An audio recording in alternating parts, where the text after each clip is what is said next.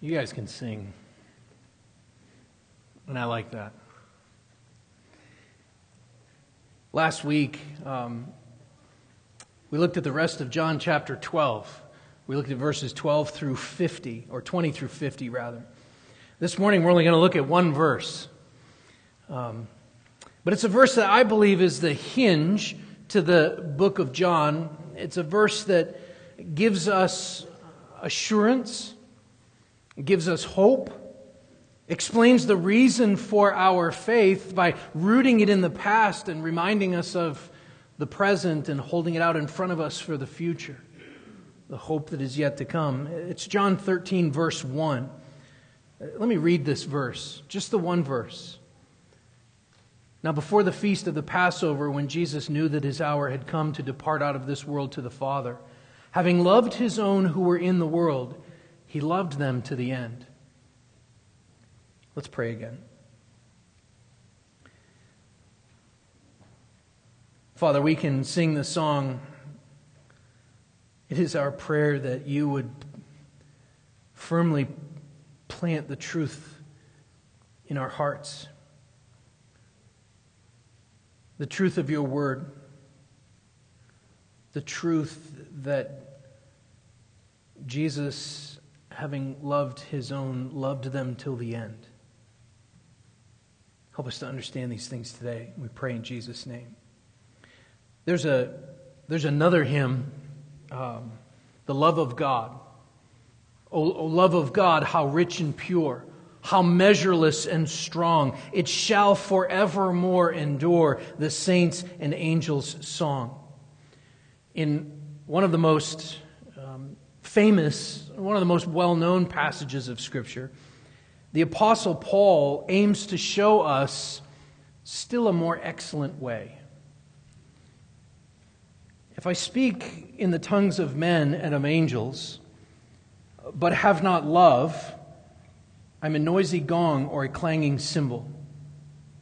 And if I have prophetic powers and understand all mysteries and all knowledge, and if I have all faith so as to remove mountains, but have not love, I am nothing. If I give all, uh, away all I have, and if I deliver up my body to be burned, but have not love, I gain nothing. Love is patient and kind.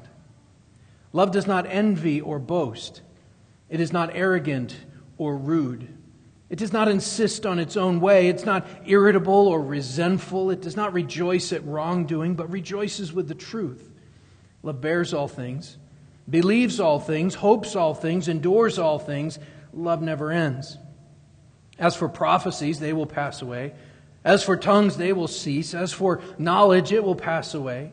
For we know in part and we prophesy in part. But when the perfect comes, the partial will pass away. When I was a child, I spoke like a child. I thought like a child. I reasoned like a child. When I became a man, I gave up childish ways. For now we see in a mirror dimly, but then face to face.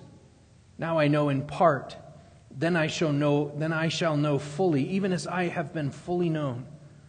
So now faith, hope, and love abide, these three, but the greatest of these is love. Unfortunately, um, generally speaking at least, we have a distorted view of love. When the average American thinks of love, they think of either romantic love, which is increasingly seen as simply a physical act. We have a Gnostic view of love and life. Or they think of sentimental feelings. Or they even tie it to, to the phrase, love thy neighbor. But it actually works itself out as political action or social justice. All of these views are in reality, they're generally self focused. And they use ourselves as the standard for love. The world says that love comes and goes. The world says that, that love is uncontrollable, that you can't help falling in love. The world says that if you're all out of love, then you should find somebody else to love. The world says that you're, you're the center of your own love life. But God sets the standard for love. Not me, not you. And specifically, as we're going to see today, um, Jesus sets the standard. Greater love has no one than this that someone lay down his life for his friends. In the Old Testament, love, the, the ultimate expression of love, is defined by, by God's chesed, his steadfast love. Uh, this is that, uh, that consistent, ever faithful, relentless, constantly pursuing, lavish, extravagant, unrestrained, furious love of God. The love with which He loves us. In the New Testament, Hesed is embodied in Jesus Christ. Now, there's more to the character of the Father and the Son than love, right? We understand that. But there's no less than love. Sometimes we make the statement, God is love, and we either mean by that, love is God, or all there is to God is love. And that's not true. God is also justice and wrath and mercy and grace and kind and good and on and on, right? But the character trait of God the Son that we're going to focus on this morning, that I want us to see and I want us to dwell on today, is his love. John the Apostle, in writing this, right in this verse, he tells us of the steadfast love of Jesus Christ. And John chapter 13, verse 1, stands at, at the very center of this gospel, of the gospel according to John. It stands at the very center of, of John's teaching on the person and work of Christ. If you want to know Christ, if you want to know who he is and what he has done, you have to tackle this verse and all of its implications. Now, here's why I'm saying that this is the hinge or the center of the book of John. First of all, it marks the, the beginning of the second half of this gospel. Uh, not literally. Um, we're almost kind of about two thirds of the way through the Gospel, something like that. Um, there are 21 chapters, but we finished what some have called, and I've mentioned before, the first book of John's Gospel, the book of the signs. The, the accounts of all the miraculous things that Jesus did, and John writes them down that we may believe that he is the Christ, the Son of God. And now we're beginning the second book, the book of the glory, or some might call this the, the account of his passion.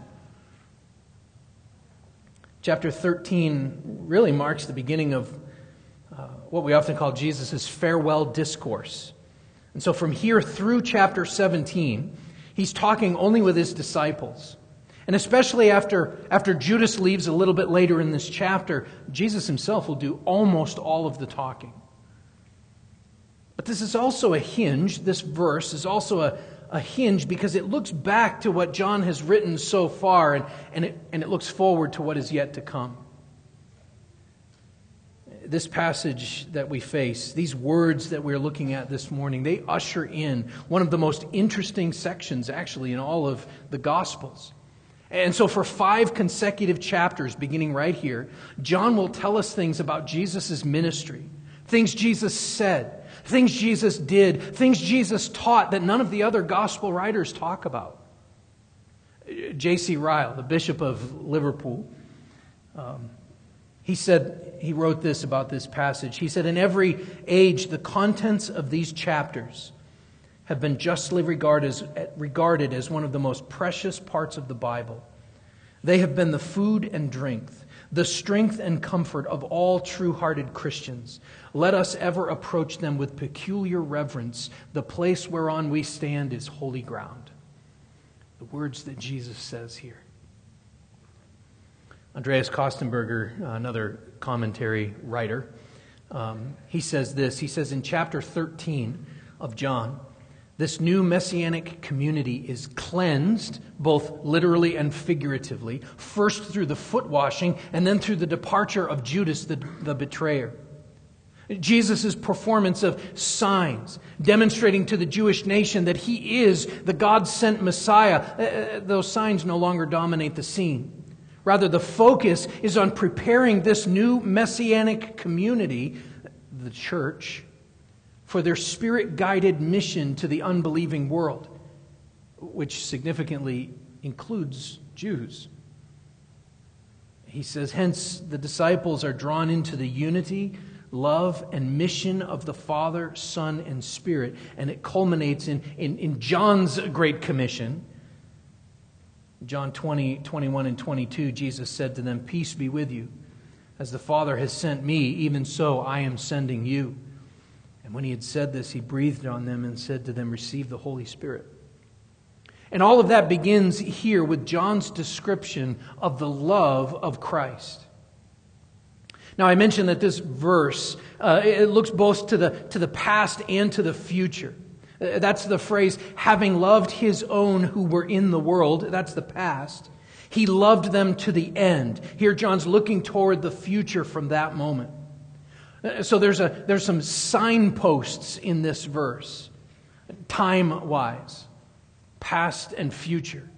But there's also historical and kind of theological markers or signposts here that, that root the context of these events, eh, the context of this verse in the character of God. And that's in the opening phrase, now the feast of the Passover, uh, now before the feast of the Passover.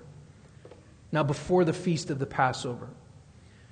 So you may remember that the, the Passover, which is still celebrated by many Jews around the world today, the Passover was that commemorative uh, celebration that was established during the time of, of Israel's exodus from Egypt.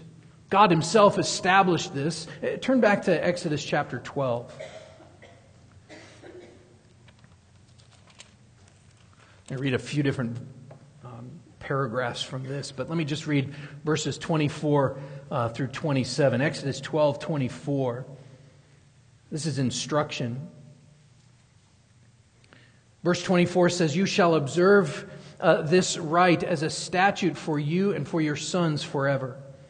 And when you have come to the land that the Lord will give you, as he has promised, you shall keep this service. And when your children say to you, What do you mean by this service? You shall say, It is the sacrifice of the Lord's Passover. For he passed over the houses of the people of Israel in Egypt when he struck the Egyptians, but spared our houses. And the people bowed their heads and worshiped. This was a, a festival, a feast of uh, mercy and deliverance, of redemption and rescue. But one thing you might not remember about the Passover celebration is that part of the preparations for the feast was this instruction, also from Exodus 12. It begins in verse 14. So, Exodus 12, 14. This day shall be for you a memorial day and you shall keep it as a feast to the Lord throughout your generations. As a statute forever, you shall keep it as a feast. Seven days you shall eat unleavened bread.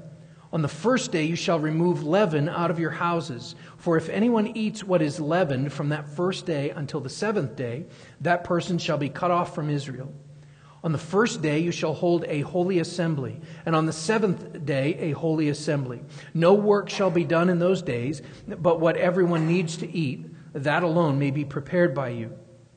And you shall observe the feast of unleavened bread, for on this very day I brought your hosts out of the land of Egypt. Therefore you shall observe this day throughout your generations as a statute forever. In the first month, from the fourteenth day of the month at evening, you shall eat unleavened bread until the twenty first day of the month at evening. For seven days no leaven is to be found in your houses. If anyone eats what is leavened, that person will be cut off from the congregation of Israel, whether he is a sojourner or a native of the land. You shall eat nothing leavened in all your dwelling places. You shall eat unleavened bread. So they were to remove all of the leaven, yeast, right? Uh, all of it from their houses. Why? Because they were supposed to be a holy assembly, God has said. Luke tells us that Jesus would warn people, starting with his disciples in Luke's gospel, to beware of the leaven of the Pharisees, which is hypocrisy. And then Paul picks up on the imagery of leaven, and he tells the Corinthian church this. In, in 1 Corinthians chapter 5, he says, Your boasting is not good. Do you not know that a little leaven leavens the whole lump? Cleanse out the old leaven that you may be a new lump, as you really are unleavened.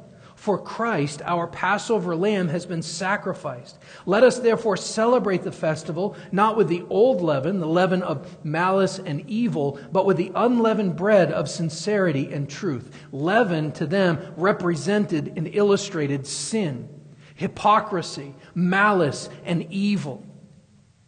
And before the feast of the Passover, Jesus in the next verses after this is going to cleanse the feet of his disciples. He's going to cleanse them. He's going to wash their feet. And he's going to cleanse the assembly of the saints by removing Judas, the betrayer, the, the, the unrepentant sinner from their midst. He's actually going to send him out. As the city of Jerusalem goes about preparing for the festival by, by cleaning every house of any bit of leaven, Jesus is busy cleansing his people, cleansing his disciples. Jesus is preparing his household of faith for the slaughter of the true Passover lamb, whose shed blood will save the people from death.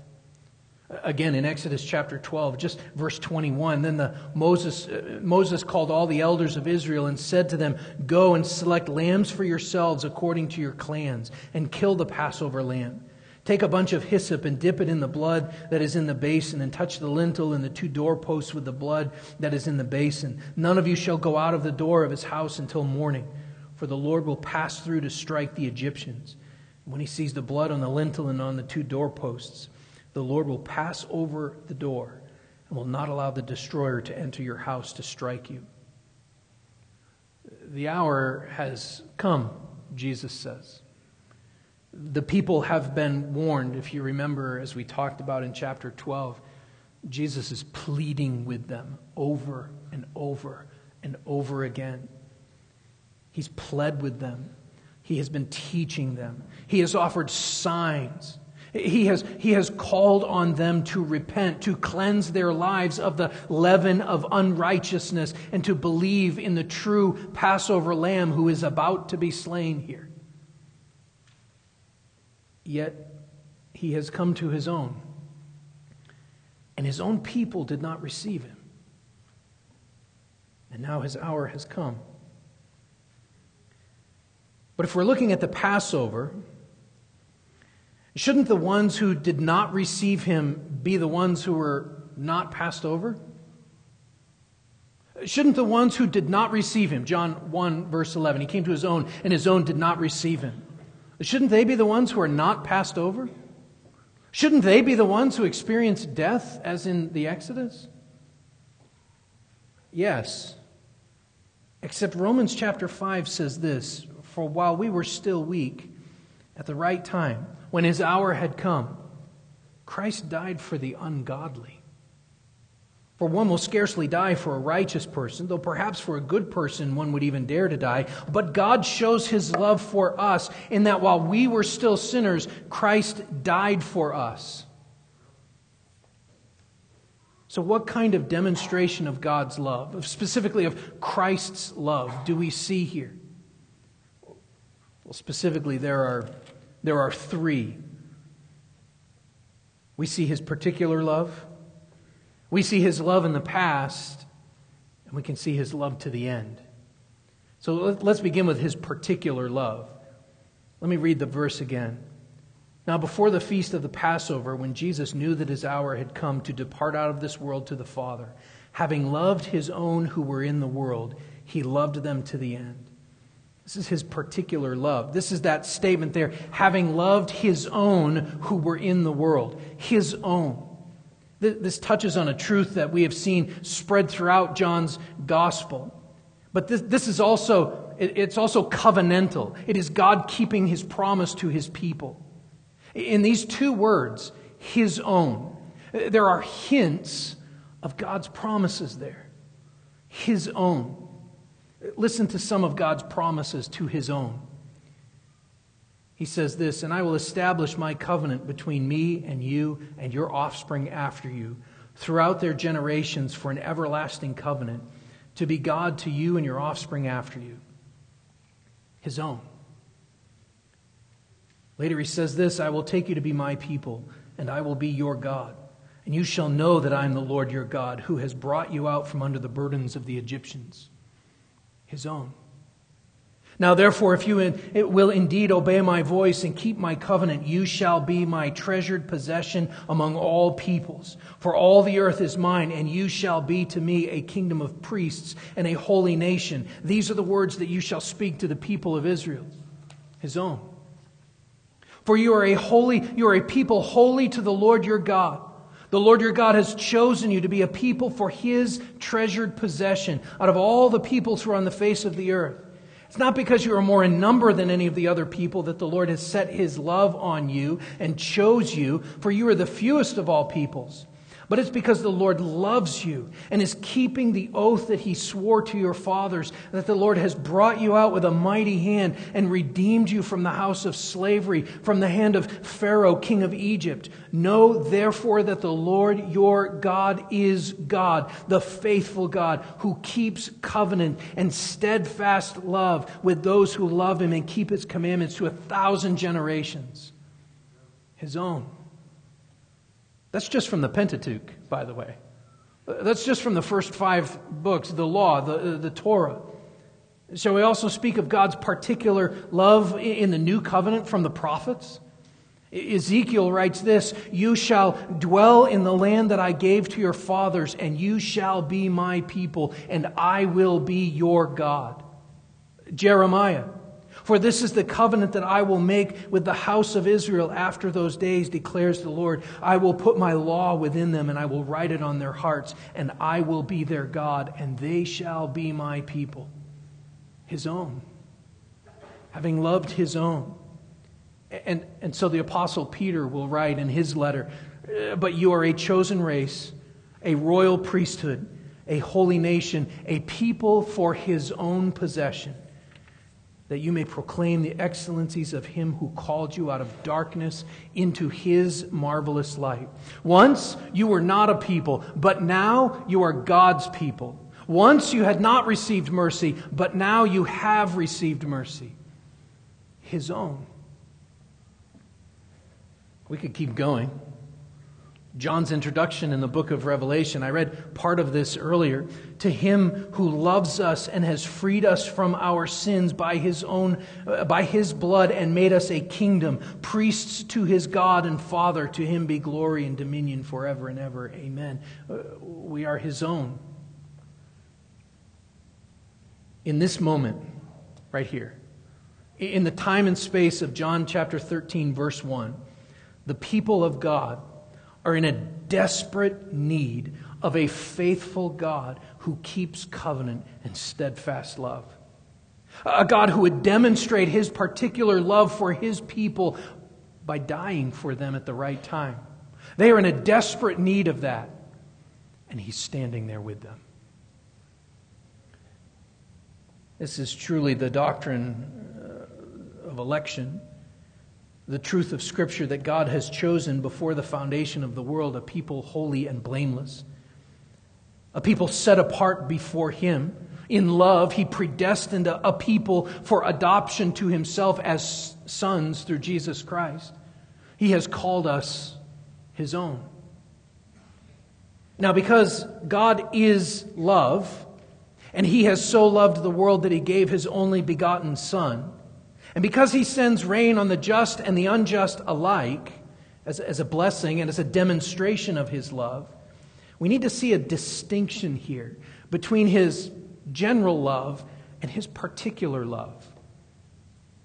James Montgomery Boice, he was a pastor for many years of 10th, um, 10th Presbyterian Church in Philadelphia. He, he said this of this idea of God's general love and particular love. He said, God has done, some, God, God has done some things for all men, but on the other hand, God has done all things for some men. He's referring to God's all saving love for those who are his own. And we see this here. So, how do we as Christians come to be his own? How, how do we become a part of the God's covenant people? How do we come to be his own? Well, the first thing that we can see, that we understand, is that Christ chose us. Christ chose us. John chapter 15, verse 16 says this You did not choose me, but I chose you and appointed you that you should go and bear fruit, and that your fruit should abide, so that whatever you ask the Father in my name, he may give it to you. Charles Spurgeon gives us this, this brief illustration of this truth. He says, A man may surely choose his own wife, and Christ chose his own spouse. He chose his own church. And while the scripture stands, that doctrine can never be eradicated from it. God chose the church. In his gracious love, he chose us. He made us his own by purchasing us, by redeeming us from our sins through the, through the blood of his cross. And then he gave us, or, really even, he, he sealed us with the promised Holy Spirit. So 1 Corinthians chapter 6 verses 19 and 20 says, "Or do you not know that your body is a temple of the Holy Spirit within you, whom you have from God? You are not your own; you were bought with a price. So glorify God in your body." Paul says. You are not your own; you were bought with a price. Christ chose us. Think of the meaning of that statement. Christ chose us one of our favorite songs here, one of the verses says this While all our hearts and all our songs join to admire the feast, each of us cry with thankful tongues, Lord, why was I a guest? Why was I a guest? Why am I a part of God's people? How sweet and awful is the place with Christ within the doors. Jesus Christ, in his particular love, chose us. But also, we were given to him by the Father. In John chapter 6, verses 37 to 39, he says this All that the Father gives me will come to me.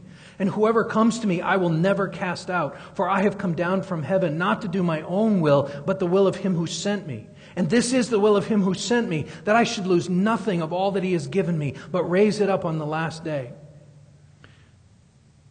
God has given us to Christ. Here's how we can explain this. In eternity past, before the foundation of the world, as Ephesians 1 would say, the Father, the Son, and the Spirit entered into what we sometimes call a covenant of redemption. God chose a particular people to be united with the Son for their salvation and for His glory. It's Ephesians chapter 1. And as Jesus prays to the Father in John 17, verse 6, he says, I have manifested your name to the people whom you gave me out of the world. Yours they were. You gave them to me, and they have kept your word. They are the people of John 1 12. They have believed. They have received the Son, and as a result, they have been given the right to be called children of God. Jesus Christ, in his particular love, chose us. We were given to him by the Father, and then finally, we were, we were born again by the Holy Spirit. Remember, Jesus said in John chapter 3 when he was talking to Nicodemus, he said, Truly, truly, I say to you, unless one is born again, he cannot see the kingdom of God. And then he will say in verse 5 of John 3 Truly, truly, I say to you, unless one is born of water and the Spirit, he cannot enter the kingdom of God at the moment of salvation, when God quickens our hearts, when He gives life to our dead bones, He gives us the Holy Spirit to dwell in us, to sanctify us, to make us holy, and to guarantee our salvation. Romans chapter 8, verse 11. If the Spirit of Him who raised Jesus from the dead dwells in you, he who raised Jesus Christ from the dead will also give life to your mortal bodies through His Spirit who dwells in you. Titus chapter 3, verse 4. But when the goodness and loving kindness of God our Savior appeared, He saved us. Not because of works done by us in righteousness, but according to His own mercy, by the washing of regeneration and renewal of the Holy Spirit, whom He poured out on us richly through Jesus Christ our Savior, so that being justified by His grace, we might become heirs according to the hope of eternal life. Did you hear the Father, the Son, and the Spirit all work to save us? They save us. Salvation is Trinitarian. Salvation belongs to our God, we would say Father, Son, and Spirit. Spurgeon, again, he's got some great quotes, and he has a way with words, and he says this The fact that you are truly Christ's is the fountain of innumerable pleasures and blessings to your heart. Jesus calls us his own, his own sheep, his own disciples, his own friends, his own brethren, the members of his own body. What a title for us to wear, his own. Thus he distinguishes us from the rest of mankind and sets us apart unto himself. My name shall be named on them, says he. Surely this is the highest honor that can be put upon us, even in the last great day. We are his own. His own. This is his particular love for these, these young disciples with him this day. He's about to wash their feet. He's about to purify them. He's about to instruct them and, and pray for them. He's about, to, he's about to die for them. And they're about to abandon him. Yet he loves them. He loves them. And he, and he loves you. We need to keep our eyes on his love. We need to keep our eyes and our minds on His love. We need to look to His love, even maybe despite our failures, even when we fail. We need to look to His love, even when we sin. However, we fall short of our calling, believers are still Christ's own and can cling to His unfailing love. There is therefore now no condemnation for those who are in Christ Jesus. For the law of the Spirit of life has set you free in Christ from the law of sin and death. For God has done what the law, weakened by the flesh, could not do by sending his own Son in the likeness of sinful flesh. And for sin, he condemned sin in the flesh in order that the righteous requirement of the law might be fulfilled in us, who walk not according to the flesh, but according to the Spirit. And John even says here that Jesus, Jesus loved his own who were in the world. He, he knows where we live. He knows what's on the news every night. He knows what's going on in our families and with our friends. He knows your temptations. He knows the pressures that we are under. He knows our sin. He knows that we still sin. He knows the hatred that we sometimes face as Christians living in the world. Yet he loves his own. And having loved them, but stop right there. Having loved them, he says here in 13:1. Having loved them, this verse, as I said, is the very center of John's gospel. So if we look backward, if we look through the, through the back through history, through uh, the books of the Bible, through the lens of the cross, what do we see? We see a pattern of his steadfast love. We can see it rooted in creation. John very uniquely began his account of Jesus' life, the, the beginning of the gospel according to John. He begins it, he begins it not with a promised messianic forerunner, John the Baptist, as both uh, Mark and Luke begin with him. He, he doesn't begin it with a genealogy like Matthew does, establishing his right to the throne. He starts it at creation even describing Jesus' active role in creation. John 1, 1 to 3, in the beginning was the Word, and the Word was with God, and the Word was God. He was in the beginning with God. All things were made through him, and without him was uh, not anything made that was made. Genesis 1:26 Let us make man in our image.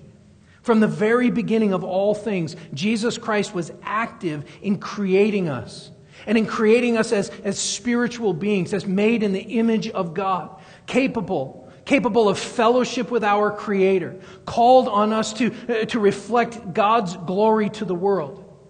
Every single human being is fundamentally, uh, has the dignity of the, of the imago Dei, the, the image of God. This is the result of Christ's love for us, even in creation. But Christ has also loved us in his incarnation, too. And the Word became flesh and dwelt among us, and we have seen his glory. Glories of the only Son from the Father, full of grace and truth. Jesus Christ, in his great love for us, he left the glories of heaven for the miseries, sufferings, and sorrows of the earth because of his great love for us. Yes, God promised throughout the scriptures that he would dwell with his people. And there is a time yet to come when he will dwell with us for all of eternity. And Jesus Christ's first advent, his first coming, was, was not as a temple descending to earth, but as a man born in humility and poverty. He became what was not in order to create a people who are.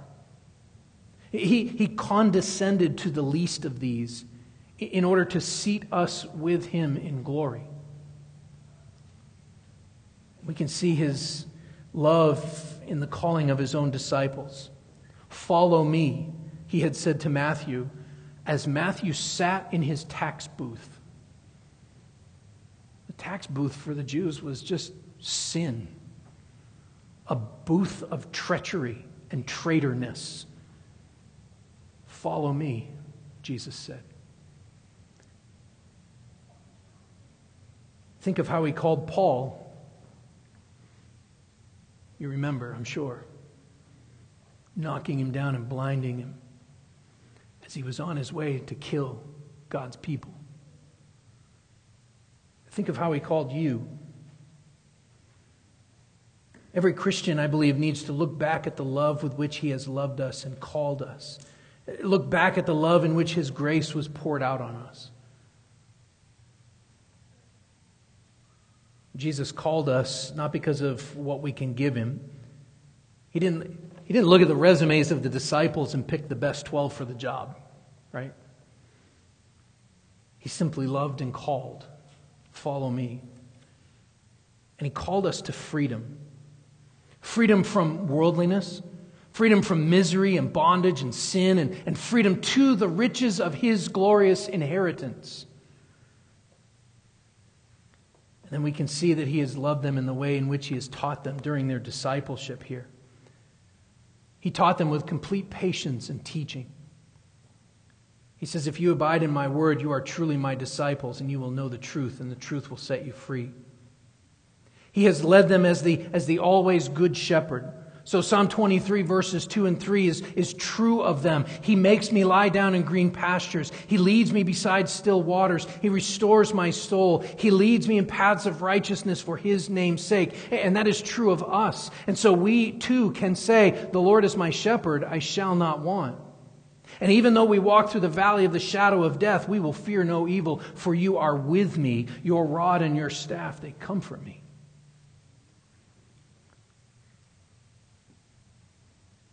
And then he says, He loved them to the end. He loved them to the end. In the immediate, as we think of this, knowing that the cross is coming, John probably means to the end of his life, to the end of Jesus' life. He's about to face some very difficult days. One of them would betray him, most of them would scatter. Just when you think that, that he needed them the most, he was alone, yet he loved them to the end. He loved them to the cross. He loved them to the, to the point of death. The cross is the symbol of the extent of his love. It has become that for us. His love, really, his love for his own, required him, compelled him to die in their place. But God shows his own love for us, and that while we were still sinners, Christ died for us. Greater love has no one than this that someone lay down his life for his friends. Yet to the end means more than the cross. It means more than just simply to his death. He also loved them to their ends. The shepherd would be struck and the, and the sheep would soon be scattered, but he continues to love them, even after the ascension, uh, until they receive the unfading crown of glory when they were united with him again when they died. He loved them to the end, so he sent his Spirit. John chapter 14, he says, These things I have spoken to you while I am still with you. But the Helper, the Holy Spirit, whom the Father will send in my name, he will teach you all things and bring to your remembrance all that I have said to you. Peace I leave with you, my peace I give to you. Not as the world gives, do I give you. Let not your hearts be troubled, neither let them be afraid. You heard me say, I am going away, and I will come to you. If you loved me, you would have rejoiced because I'm going to the Father, for the Father is greater than I. But finally, He also loves us to the end of history. He loves us until we are reunited with Him. He loves us to the end of eternity. Romans chapter 8, 35 Who shall separate us from the love of Christ?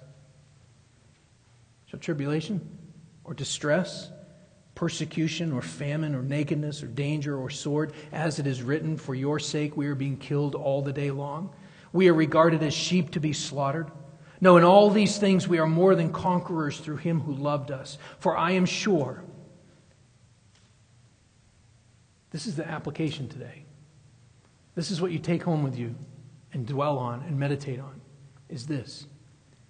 For I am sure that neither death nor life, nor angels, nor rulers, nor things present, nor things to come, nor powers, nor height, nor depth, nor anything else in all creation will be able to separate us from the love of God in Christ Jesus our Lord.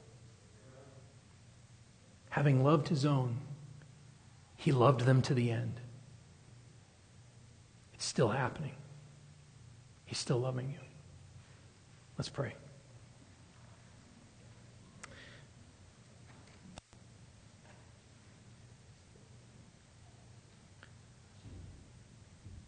Father, I, it is my prayer that, that we would be sure, that we would be sure as Paul is sure as he writes this, that we would be sure as your word says, that we could be confident that, our, that you would remove all doubt from our minds that neither death nor life, nor angels, nor rulers, nor things present, nor things to come, powers, height, depth, anything else in all creation will be able to separate us from the love of God in Christ Jesus our Lord.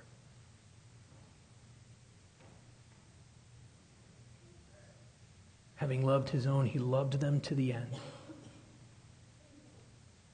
Amen.